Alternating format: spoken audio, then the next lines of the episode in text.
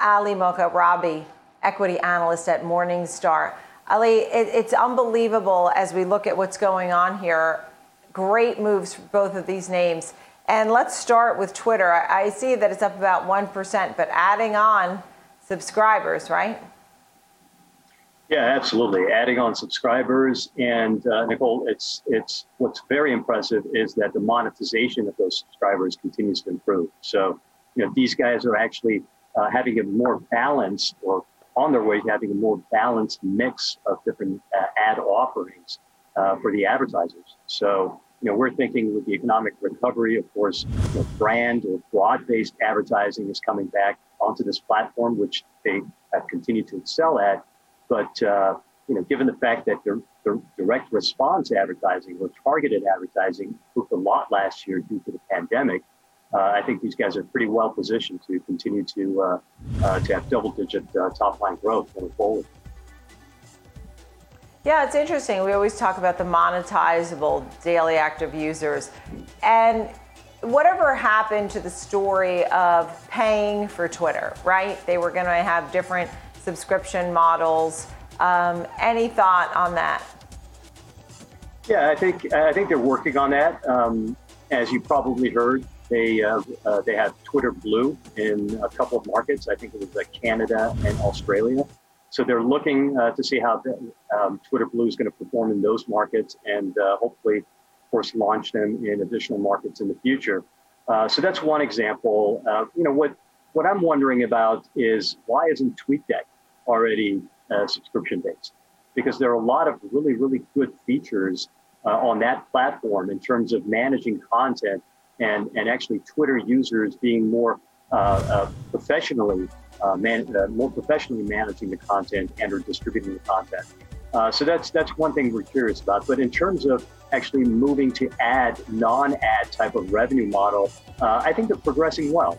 it should be taken very slowly because you certainly don't want to cannibalize uh, the ad users and or ad sales. Uh, but I think the future looks good for them. Now, in terms of whether it's going to replace or it's going to represent a higher percentage of total revenue from Twitter, I, I don't think that's going to be the case. I think uh, ad revenue uh, going forward is still going to represent you know, 85% or above total uh, total ad revenues for these guys. Yeah, I see an $85 target from Susquehanna this morning, up from $70. So some optimism there. And as you just said, you know, a professional is really using Twitter. You know, the direct audience of Snap is so different from that of Twitter. And maybe there is some crossover because there are some teenagers on Twitter, but you'll say plenty on Snap, right? Yeah, absolutely. You'll say uh, play on Snap. You'll say to interact with your friends uh, on Snap.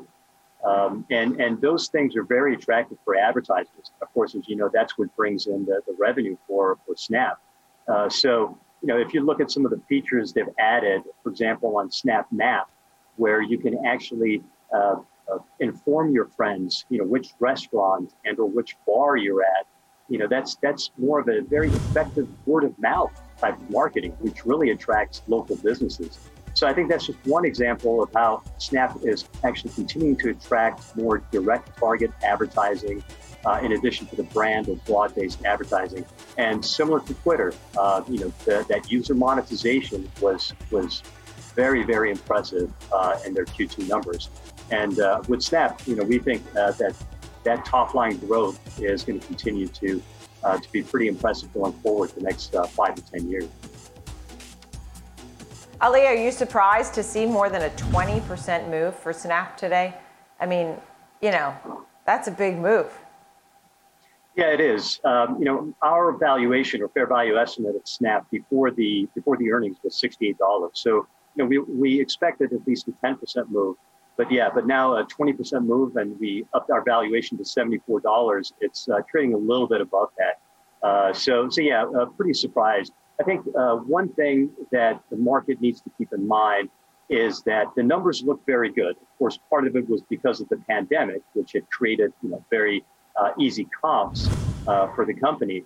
but what the market needs to keep in mind is that even with you know, even expecting that over 50% or 49 or 50% uh, five-year average revenue growth going forward, that's probably already priced in. I mean, it's trading at amazing EV sales and uh, EV EBITDA multiples. Uh, so, so I, think uh, we're thinking it's a little bit overvalued right now, I guess, or at least at the level it's trading at. Right